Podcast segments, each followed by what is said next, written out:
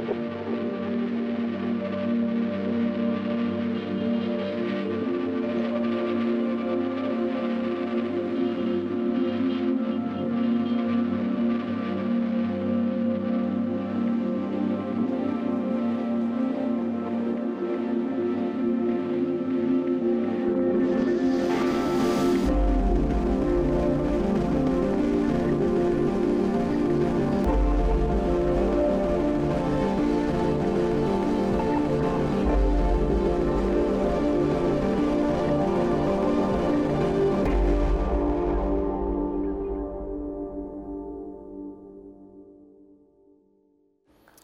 Northridge, how are you guys? Good to see you.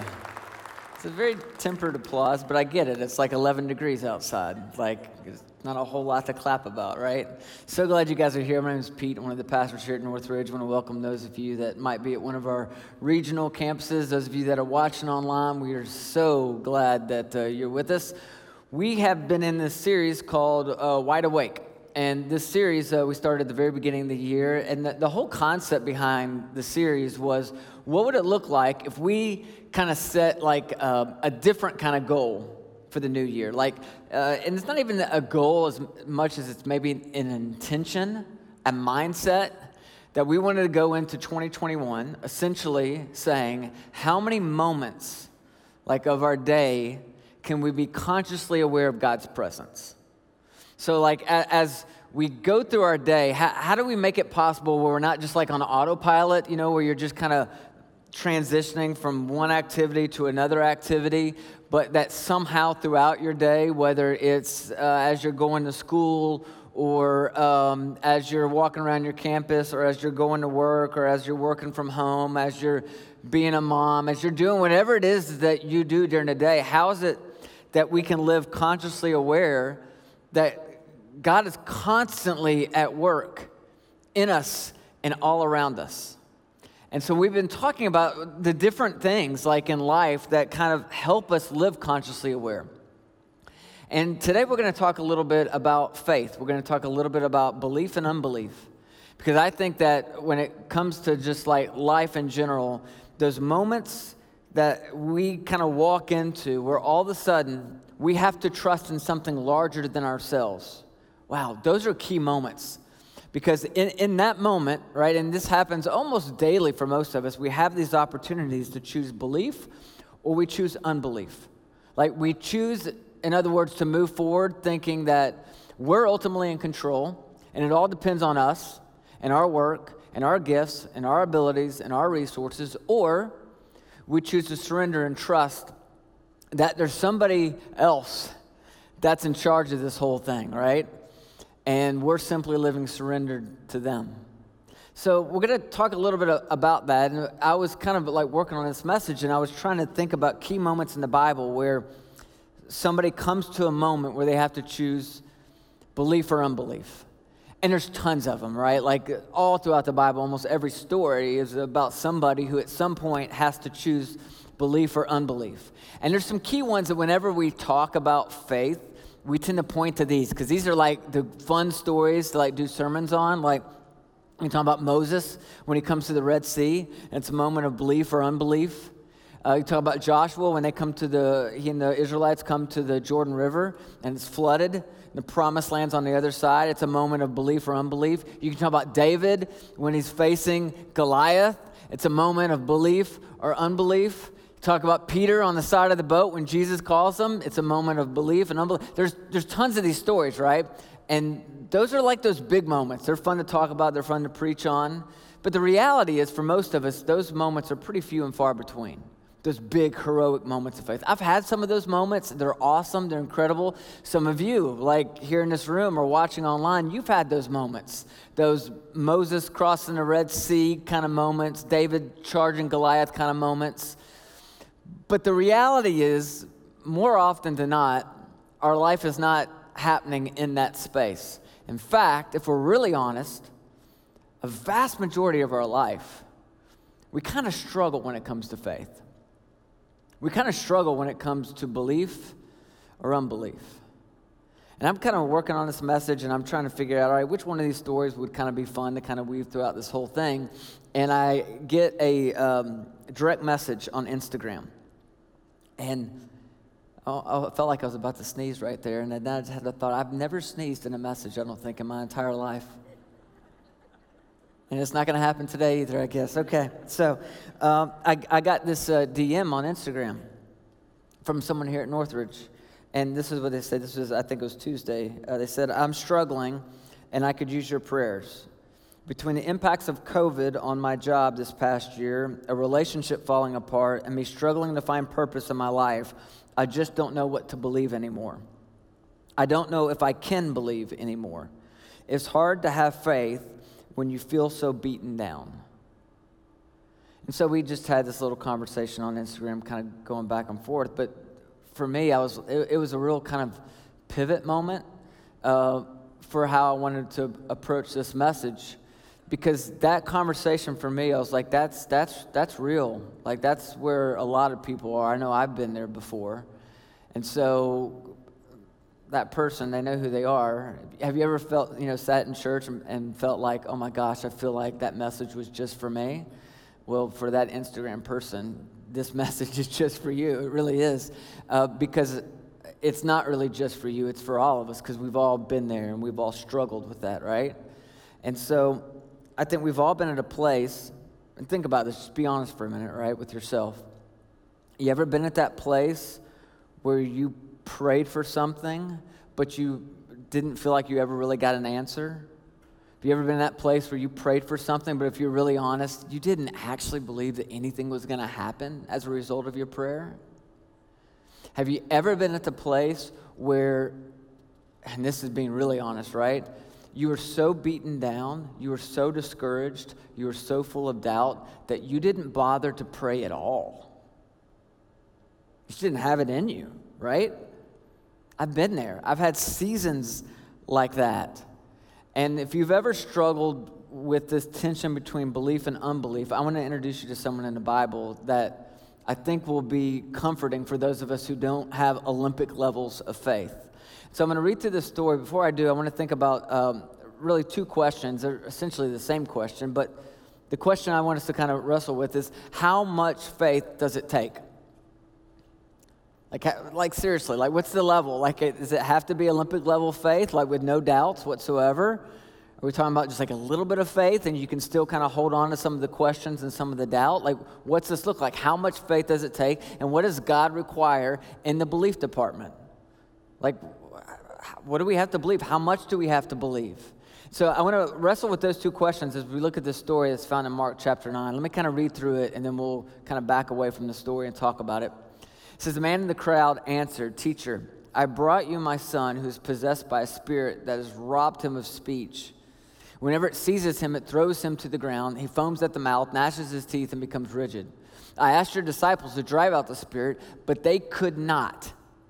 Which is interesting, isn't it? Because if you were to rewind three chapters before this in Mark chapter 6, we're told that Jesus had sent the disciples out that they were doing miracles, that they were doing healings, that they were driving out demons. But for some reason, in this moment, they're in a position where they can't do it. They tried and they failed.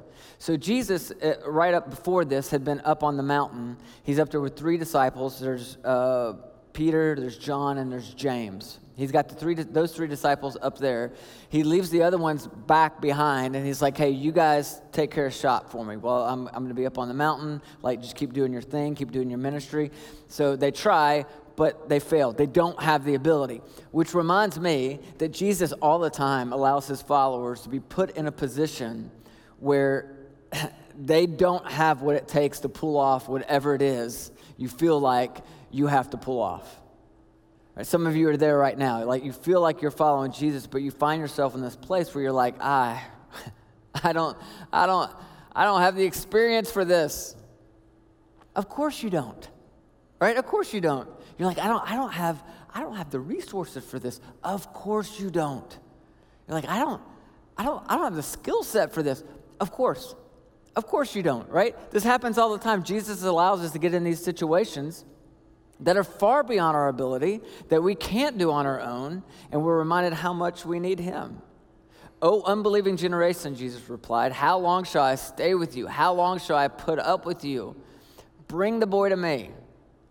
So it sounds like Jesus is being harsh here, and he kind of is, but he's, he's, he's trying to remind them of something. There's this uh, very common thought back in ancient days that the way in which you kind of got the divine powers to work, like the way you got the divine power to like drive out a, a demon or something like that, or to heal somebody, was all about technique. They thought it was all about you had to use the right words, the right combination of words. You had to like do it just, you know, this particular technique. And what Jesus was always trying to remind them was it's not about technique. It's not about the right combination of words. It's not about, you know, religion. It's not about some kind of method. This is about faith. This is about your relationship with Father God. And so that's why he's kind of harsh with them. But he says, bring, bring the boy to me. So they brought him.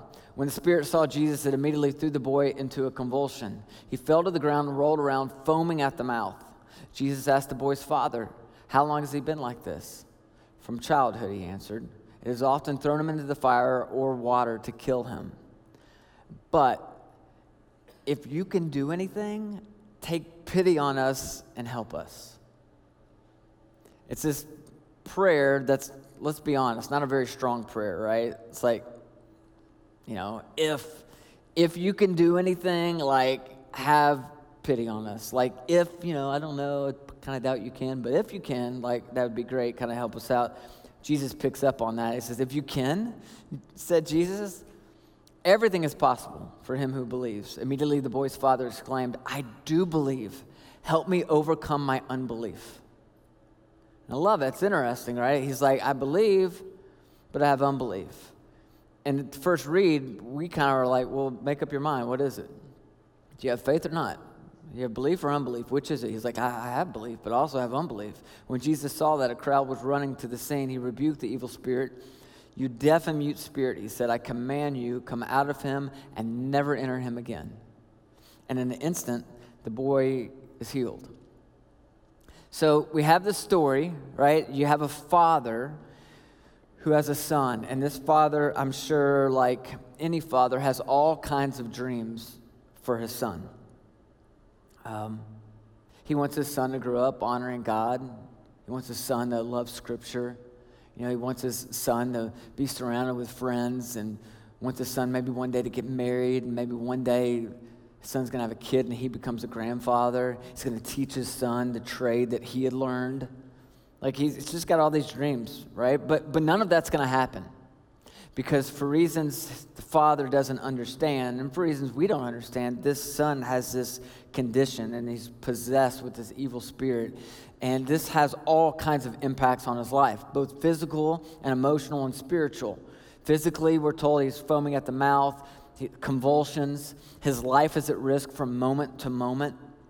On top of that there's the emotional and spiritual aspect right? Like this father has to watch as his son is mocked and shunned and feared by all the other kids. His son is never going to have a friend. He's never going to marry. He's never going to have children. His son is never going to work. All the hopes and dreams he had for his son, they're, they're not going to happen. And he tells Jesus that his son has been like this from childhood, which leads us to believe that his son now is probably a young adult. So he's been dealing with this a long time.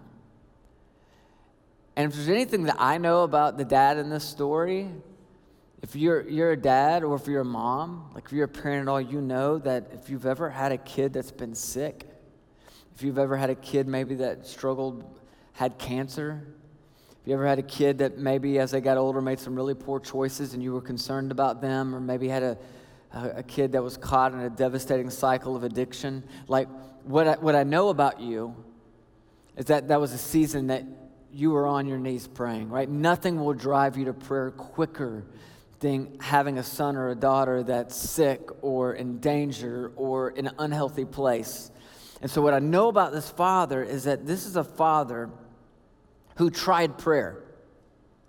I guarantee you he tried prayer. He probably went to bed every night praying that God would heal his son.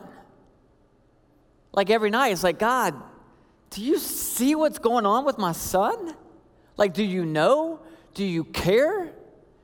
Will you do anything? Will you heal him? And I imagine every morning he gets up to go check on his son to see if his son's been healed, and nothing, nothing.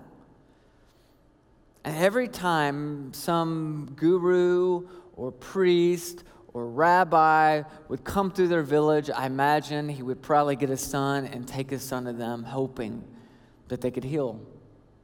Didn't happen. And one day he hears about Jesus, and he hears about Jesus' disciples who have been going from village to village and have been doing miracles and healing people. And he allows himself to get his hope up again that maybe this time it's going to work. And so he takes his boy to the disciples, and they pray over him just like they've prayed over dozens of other people that have been healed and demons that have been driven out. And they do their thing, and nothing. Nothing happens. Same prayer, same way they've always done it, no, nothing happens. And um, eventually Jesus shows up. And it's in the midst of that, right, that Jesus shows up. Jesus kind of walks into the scene and he asks about the condition of the boy, and the father just pours his heart out to Jesus. Now, I, I want to pause for a second because I think it's interesting what got that dad in front of Jesus in the first place. I think it's interesting what got the dad into the presence of Jesus, what brought the dad to the feet of Jesus was what? It was his son. More specifically, it was his son's condition, right? It was his crisis, it was his pain, it was his hurt that brought him there to Jesus. It was the one part of his life that was not turning out the way he thought it should turn out. It was his setback. And what we begin to see is that our setback sometimes is a setup, right? It's a setup for what Jesus is going to do. What we begin to see here is obstacles don't block the path, obstacles are the path, right? It's the obstacle, it's the pain, it's the hurt, it's the anguish, it's the confusion, it's the question, it's the part of your life that isn't turning out the way you thought it was going to turn out. That obstacle, it's not blocking you from the path, it is the path. It takes him exactly to where he needs to be, which is in the presence of Jesus. And then he makes this prayer to Jesus, right? We looked at this just a second ago. He says, If, if you can do anything, have mercy on us. Again, it's not, it's not a great prayer of faith. This is not a compliment to Jesus, right? If you can do anything, right? This is not a prayer that anybody's ever going to turn into a worship song. Nobody's going to print that prayer off and put it on the refrigerator as a reminder of great faith, right? It's just, it's not going to happen. Like, if you can do it, you're never going to go to church and the pastor's going to stand up there and be like, Heavenly Father, if you could do anything, like it'd be great if you showed up today, right? Like that's, it's probably just not going to happen, but it's weird this dad is at. And everybody that's kind of there on the scene, I imagine they all kind of lean in, right? Because they're like, okay, how, how is Jesus going to respond to this guy? And Jesus picks up on it immediately, right? He's not clueless to it. He picks up on it and he comes back with, if you can. And then he says these staggering words. He says, everything is possible. To which I imagine the dad's hopes go way up. But then he follows up the everything is possible with for him who believes. And then that breaks the dad's heart because that's his problem. He's like, Yeah, yeah, I know. But that's my problem. I don't know if I do believe. Like, I want to believe, but uh, I got a lot of questions. I got a lot of doubts. I have a whole history of being let down. I have a history of getting my hopes up, and then it just gets crushed. And I love how Mark puts it, right? Mark says that the man responds immediately, immediately. So it's like so close to the surface that it just comes rushing out. He says, I do believe, help me with my unbelief. Right? He, he, essentially, he's saying, I believe, but I doubt. I want, but I'm afraid. Essentially, it's like his, his faith is just a tower of jello, right? But in that moment, what does he do? He takes one small step towards Jesus. Right? it's, it's not a real brave step. It's not like Moses charging across the Red Sea. This is not a Joshua stepping into the Jordan River with all kinds of confidence. This is not David running towards Goliath. This is, I do believe, help me with my unbelief, right? It is a, it's a small step. But here's the beautiful thing is that sometimes the smallest step in the right direction ends up being the biggest step of your life. And that's what it was for this dad. It's a small step, it's like a tiptoe, right? But that small step in the right direction towards Jesus ended up being the biggest step of his life. So, tiptoe, if you must, but take the step. Now, I want to take just a second to speak to those of you who Maybe you're here today or maybe you're watching online and you've been kind of teetering between unbelief and belief when it comes to Jesus. Maybe you've been around like spirituality for a long time and you're very interested in Christianity and you're interested in Jesus, but like you still got a long list of questions. And you're like, ah, yeah, I love the idea of Jesus. I love the idea of grace and mercy and forgiveness. And, and let's be honest, almost all of us have figured out at some point, like, we need forgiveness, right? Like, we, we've kind of all figured out that we fall short, right? We, that if there's any kind of like getting in, it's going to have to be graded on some kind of big curve or something, right? Like, because at our best, like tomorrow's mistakes hopefully will be better than the mistakes that we made yesterday. But that's about all we have to hope for. We've all kind of figured out we, we need something, right? We need some kind of Savior. And so there's a lot of you have kind of been around the block when it comes to Jesus and church and all that, but you have felt like, or maybe somebody even told you this, you got to get all those questions answered and you got to resolve all that doubt, and then you can come to Jesus.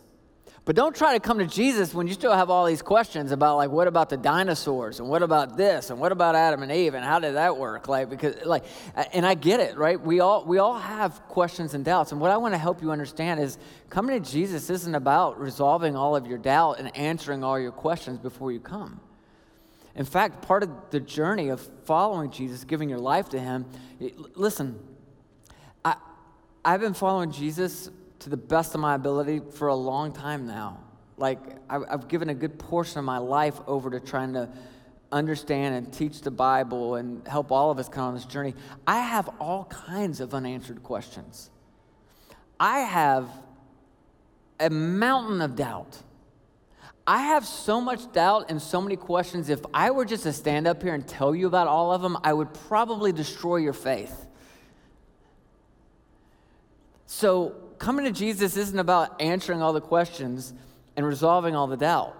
At some point, what has to happen for all of us is we take that little step. It's just a small step. It's the steps towards, listen, I got a lot of questions and I got a lot of concerns and I got a lot of doubt, but in this moment, I'm choosing my belief over my unbelief.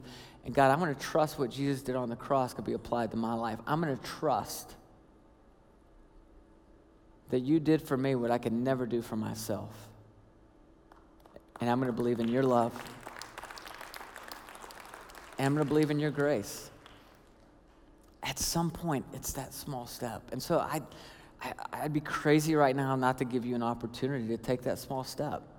Right? The message isn't over, but I just want to pause for just a second and give those of you that are here, those of you that are watching online, the opportunity to take this very small step in the right direction that I believe will end up being the most important step of your entire life, to give your life to Jesus. And you can bring right now all of your doubts, you can bring all of your questions, but just in this moment, choose belief over unbelief. You can do that right now, wherever you're at right now. Would you just bow your head and close your eyes? And just in your heart, maybe pray a simple prayer like this. Just say, Dear God, with as much as I understand about you in this moment, I want to give my life to you. I want what Jesus did on the cross to be applied to my sin. I need your forgiveness. And yes, I have questions. And yes, I have doubts. I have unbelief. But in this moment, I am choosing belief, and I want to take a step towards you. Amen. It's that simple. Right? That's the beginning of what our journey with Jesus looks like. It's this one small step that ends up being the most important step of your life. And the dad in the story, he does it. He takes this step towards Jesus. He says, I, I do believe. Help me with my unbelief. And Jesus heals his son. And it brings us to what I think is a really important question, which is how much faith is enough? Right? What, what does God require in the belief department? Well, if you look at this story, honestly, it's a pretty simple thing, right? You just need enough faith to come to Jesus and say, I need your help. That's all this dad does in the story. All he does is show up and he asks. He's not certain. He's definitely not certain. But he's real. Some of us beat ourselves up all the time, right? Some of you have been on this journey of following Jesus for a long time, and you still beat yourself up because you think that you worry too much, you think you doubt too much, you think you waver too much, you think you don't have a strong enough faith. But listen, you know what? Like, you have enough faith if you have enough faith to just show up and say, Jesus, if you can do anything. Right? According to the Bible, apparently that's enough. And I think that's amazing. I'll tell you something that maybe you've never heard a pastor say before. You may never hear another pastor say it again. Um, I think that doubt gets a really bad rap. I do. Like, I, I, just don't think that doubt is such a bad thing because usually what happens for most people is doubt is kind of this passageway that leads you to something that is greater and, and deeper. It can lead you to a life of being more wide awake. Almost every person I've ever met with like a great faith has also had moments and seasons where they've had great doubt. Because doubt for whatever reason, seems to be part of the pathway of growth. Right? In fact, you, if you show me somebody who has no doubt in their life, I'll show you someone that's probably not growing. Think about this story. Like, yeah, you could, if you wanted to, choose to focus in on the fact that the dad in the story has doubt, he has unbelief. But the reason he has unbelief is because he also had faith, right? He had enough faith to get them there in front of Jesus. Right? So, yeah, he, he, he has some unbelief, but the reason he has unbelief is because he also had belief. I'll give you another example in the Bible Peter. Peter's on the boat. Jesus calls him to come out on the water. There's a storm, remember? We tend to, when we talk about the story, always focus on the fact that Peter sinks. And we remind people hey, when you're in a storm, don't look at the storm. Keep your eyes focused on Jesus, which is a, a good thing to follow. Like, yes, you should do that. But I think the story's a lot deeper than that. Because Peter only has his moment of doubt because he first had a moment of faith. He got out of the boat. Show me somebody with great faith, and I'll also show you somebody who has, at times, bouts of great doubt. The two almost kind of go hand in hand. So, how much faith is enough? Just enough faith to be authentic. Just enough faith, like to be real. Right? You look at this story, and this is what's amazing about Jesus. Jesus prefers honesty to certainty every time. He prefers honesty over certainty. I love that about him. Like, you don't have to be sure, you just got to be real. Come to him with your questions and your doubts but come to Him. See, here's the problem. I, I, think for those of us who look at doubt and think that doubt's always a bad thing, to, to think that doubt is a bad thing would mean that you believe that you have to live your life with clarity. And the reality is, very, very few of us ever have clarity about any circumstance or about any decision that we're making, right? Like, clarity is just something that not very often do we ever kind of, you know, attain that. So think of it like this. Um,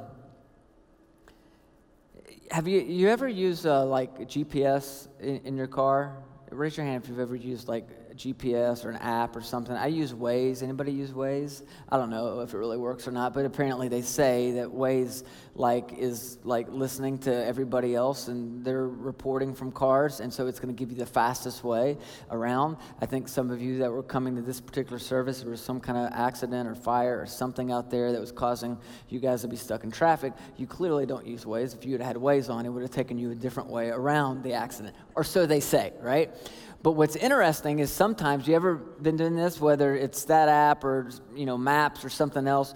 Uh, you're, you're driving, and then all of a sudden you kind of have an idea where you're going, but you still have it on, right? And it takes you down a road that you haven't gone before, and you're like, ah, oh, that's interesting. Like, and, and it'll do that because what, what, these apps, for the most part, just give you the next step, right? So it'll say, hey, in 2.3 miles, you need to merge onto M14 right? And then you merge on M14, and it gives you the next step.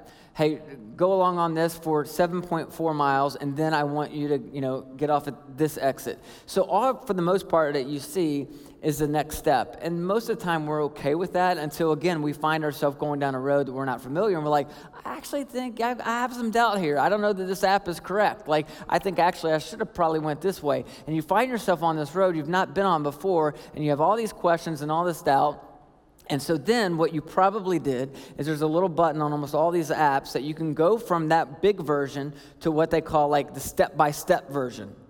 And it shows you all the steps. And it's like, oh, okay, I see now. So I'm on this road like for 1.6 miles, but then it's going to put me on this road that puts me on that road, that puts me on that road. And then I'm going to end up where I need to be. And then all of a sudden you have peace. So you're kind of going through in life, though, and all of a sudden you find yourself on a road that doesn't seem to make a whole lot of sense. You're not going in the direction that you thought you were going on. You never thought you'd be on this road in life. Oh my gosh, this happened, that happened. You never saw that coming, and you panic. And you want to know all of a sudden all the steps, right? And you're like, God, I need to know, I, I need to know how this road that I'm on now is going to connect to the next road, and the next road, and the next road to ultimately get me where I want to be. But life doesn't work that way, does it? It just doesn't. You don't get to hit a button and see all the steps and see how it all connects and how you're going to end up ultimately where you want to be. So, what happens in our panic is we get so focused on the outcome. You want to know the outcome. You want to know how all this is going to work out? I don't blame you. I do too. But guess what? We don't have any control over the outcome. Stop worrying about the outcome. Focus on the decision. Focus on your next right decision belief or unbelief. That, that's in your control. You got that. You can choose belief or unbelief in every moment. You can see every op, you know every single situation that you're in. It's either you know an obstacle or it's an opportunity. But at some point, you have to realize the outcome is not the point. You have no control over the outcome. All you have control over is the decision in that moment unbelief or belief. Let me give you one more illustration that might help some of you guys out. Um, you guys know I like, I'm, I'm a visual learner, so visuals help me out quite a bit. Um, you guys know the name of this painting? Just yell it out. Yeah, Mona Lisa. Um, it's interesting, you could figure that out, though, because there's a piece that's missing from the painting, but you still figured it out. In fact, any piece of this, you know, I could move this piece to right here on her face, you would still probably be able to tell me that's the Mona Lisa. And it's because you have perspective, right? You also have some history with this painting. You have history and you have perspective, which allows you to look at that and say, oh, yeah, yeah, yeah, I, I know what that is. There's a piece missing, but I can still kind of figure that out. Now, let's take away your perspective. And now all of a sudden, you're zeroed in on the missing piece. If you're zeroed in on the missing piece, guess what? You can't tell what else is going on there. All you see is the missing piece. And that is exactly where some of you are at right now. You're so lasered in on that missing piece, you've lost all perspective and all history with what God has been doing in your life. You focus in on the missing piece, and I get it. That it's so tempting, isn't it? Because you want to know who, you want to know what, You want to know where, you're dying to know when. It's the missing piece, and we got lots of them floating around. It's the unanswered question. It's the unresolved doubt. Like, I get it. I get it. I understand why I and all of us tend to like get so lasered in on the missing piece, but I'm telling you, the more lasered in you are to the missing piece, the more you're missing of the whole picture. And here's the reality about your life, even though you have a missing piece, and maybe some of you have a couple missing pieces some who's, some what, some whens, some where's. Even though you have a missing piece, there are some things that you know. There is. There's some things that you know. Let's talk about that for just a second. This I know I have a good God. I have a really good God. And whew, I look back on my life, I don't deserve a lot of that goodness. I look back on my life, I see time and time again where I did not deserve His mercy and His grace, but I got it anyway. I have a good God, and to the degree I'm willing to trust Him, oh man. Someone on the creative team sent this cartoon this week, and I thought this was great. It's Jesus and a little girl, and the little girl's holding her little bear, and Jesus says, Just trust me. And the little girl's like, But I love it, God.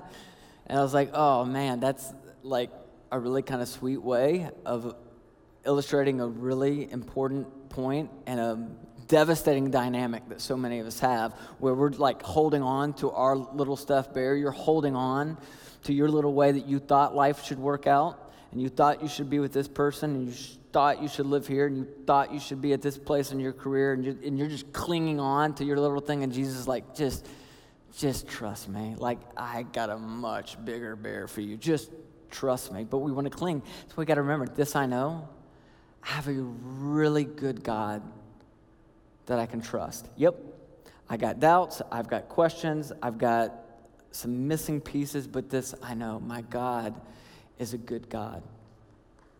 Right? Do you believe that? This I know. He's unfailing. This I know. His ways are so much higher than my ways. This I know. When I feel completely alone, I'm not, because He's right there with me. This I know. He's numbered every single hair on my head. He's counted every single tear that's ever fallen from my eyes. Right? This I know that He has a plan for my life. This I know. There's nothing I could ever do to be separated from His love. This I know. He is closer to me right now than the very air that I breathe. Yep, you got some questions, you got some doubts. Some things that are not going the way that you thought they should go. But there's also some things that you know. In other words, inside of you right now, there's both belief and there's unbelief. And you get to choose right now if you're going to have faith. Faith is not living this life where you don't have doubts and you don't have any unbelief. No, no, no, no. Faith is just this faith is realizing you have both belief and unbelief in your life, but you're going to act on the belief part. So you choose. You don't get to choose the outcome. None of us do.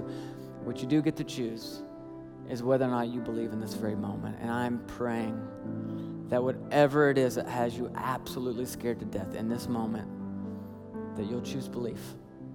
Let's pray. Heavenly Father, we thank you for this day.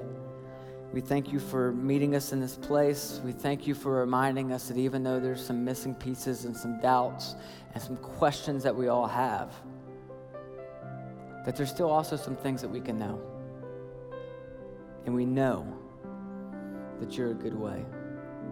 We know that you're a good God. We know that despite confusion and doubts and questions, in feelings of loneliness, you are there with us. So, God, I pray that you will remind us in the midst of all of our doubts and questions and missing pieces that you are a good God. And that every one of us has the power, every moment of our day, to choose belief over unbelief. And it's in those small steps in the right direction that we sometimes experience the biggest moments of our life. It's in your holy and your precious name that we pray. Amen.